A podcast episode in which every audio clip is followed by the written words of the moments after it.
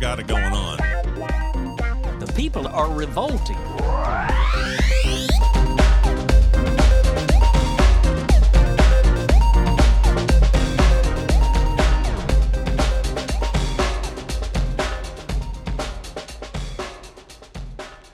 Welcome to People Are Revolting, a daily dose of disobedience.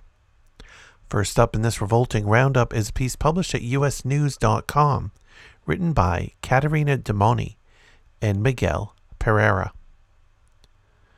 Dog owner Sandra Almeida made a long journey to the Portuguese capital Lisbon on Saturday to join thousands of people who took to the streets to give animals a voice as the Constitutional Court ponders if mistreating pets should be classified as a crime. Quote, the justice system cannot turn a blind eye to the evolution of times, Almeida said as people whistled and shouted slogans. Many animals are today part of our families, and nothing justifies horrible crimes. Almeida, who has five rescue dogs, traveled nearly 250 kilometers from the northern Portuguese city of Aveiro for the demonstration, which was organized by the Animal Intervention and Rescue IRA group. Portugal's public prosecutors had on Wednesday asked the Constitutional Court to declare unconstitutional a law that criminalizes with a fine or jail time those who mistreat their pets. According to public prosecutors, the court has already made decisions that pointed to the alleged unconstitutionality of the legislation. On one occasion, a dog owner who threw his puppies into a rubbish bin was initially convicted but later acquitted. The court argues the country's constitution cannot protect pets as if they were humans, Expresso newspaper reported. After being criticized by IRA for not speaking up about the issue, Portugal's President Marcelo Rebelo de Sousa said in a statement on Saturday that a law punishing those who mistreat animals was an indisputable requirement. Standing on top of a truck covered with images of neglected cats, dogs, and horses, IRA President Thomas Pyers told a sea of protesters it was in everyone's hands to protect animals. Holding a banner, Philippe Vicente, a 45 year old dog and cat owner, described the current situation as a notorious setback. Quote, I think this is one of the main signs of a civilization that claims to be developed, but in reality isn't, Vincent said. Next up is a piece published at commondreams.org. This written by Brett Wilkins. Thousands of Peruvians took to the streets of the nation's capital on Thursday, demanding the resignation of Dina Boluarte, the unelected U.S. backed president, justice for the more than 50 people killed during the six week uprising, the return to power of jailed former President Pedro Castillo, and the dissolution of the Congress that ousted him. The protesters, many of them indigenous Aymara and Quechua people, traveled to what they called the takeover of Lima from all over the nation of 34 million inhabitants to take part in mostly peaceful demonstrations against what opponents called a coup regime. The demonstrators carried banners with slogans including Out Dina Boulart, Dina Murderer, and Not One More Death.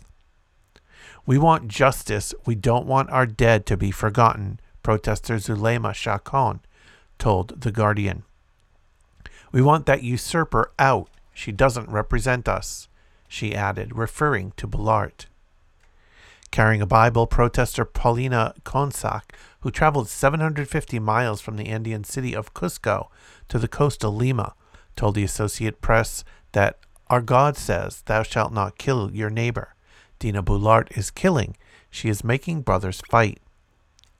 Referring to the right wing controlled Congress that overthrew Castillo, a leftist who was democratically elected but moved to dissolve the legislature before it could overthrow him. Shopkeeper Delia Zavaios told The Guardian that, quote, they are the thieves, and they lie, and they lie to us. The people have woken up. We're not children anymore. We know how to read and write, and no one can tell us what to do, she added. Pedro Mamani, a student at the National University of San Marcos, said that, quote, we're at a breaking point between dictatorship and democracy.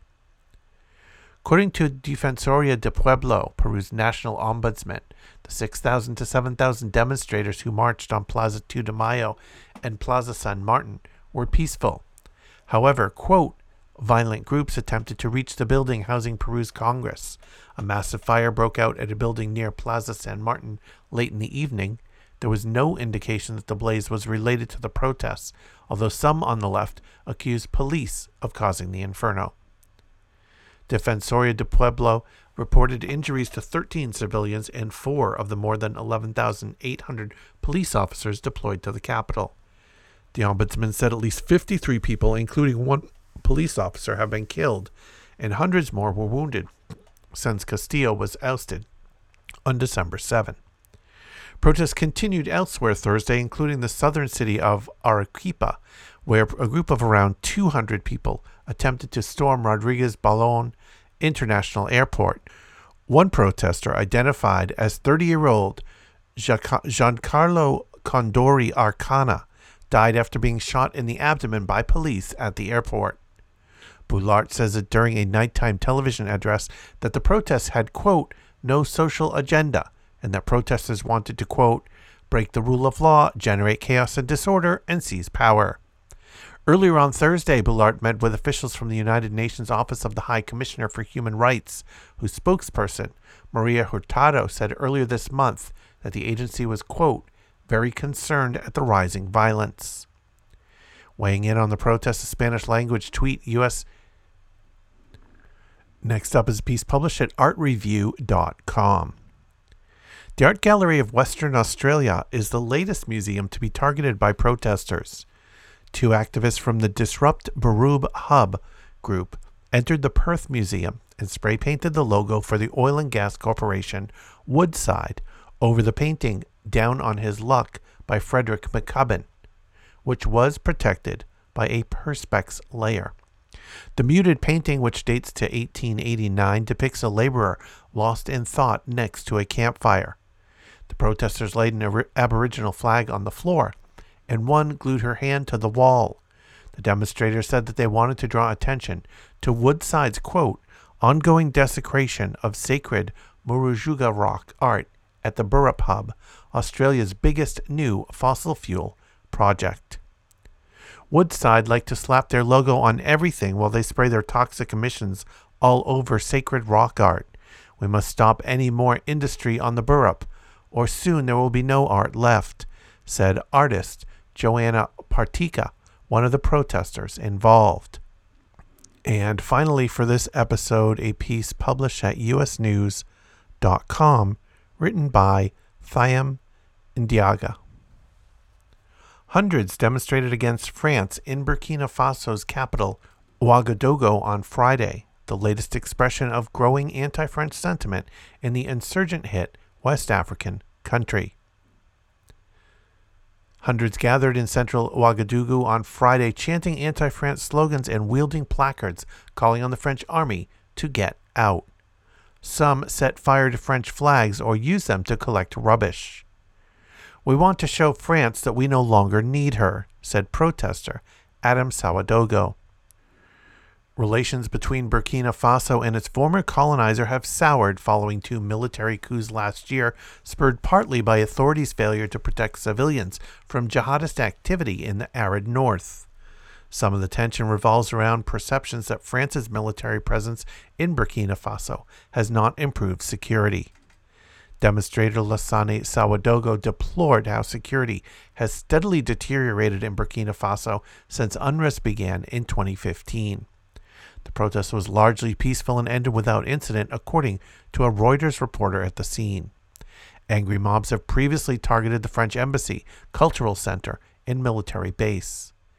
Burkina Faso's military government has also been at odds with France since it toppled the previous junta in a coup at the end of September. Authorities suspended the broadcast of France's RFI radio in December over reports they say were false and gave voice to Islamist militants. Earlier this month, the government requested the replacement of France's ambassador. France has some 400 special forces based in Burkina Faso to help local forces battle the Islamist insurgency that has spread across the Sahel from Mali over the past decade. Thousands have been killed and over 2 million displaced. The violence has exacerbated regional food insecurity. Authorities in Burkina Faso are still searching for over 60 women kidnapped by armed assailants last week. And that'll wrap up this episode of People Are Revolting. If you want to check out back episodes, just go to peoplearerevolting.com. You can also follow on Twitter at People Revolting. Keep revolting, and thanks for listening.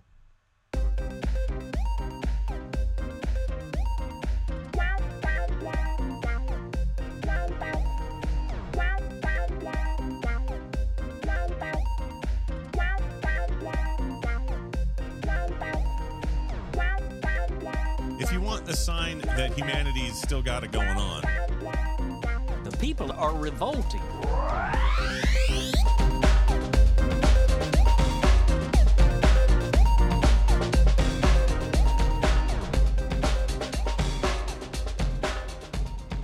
I think you just nailed it.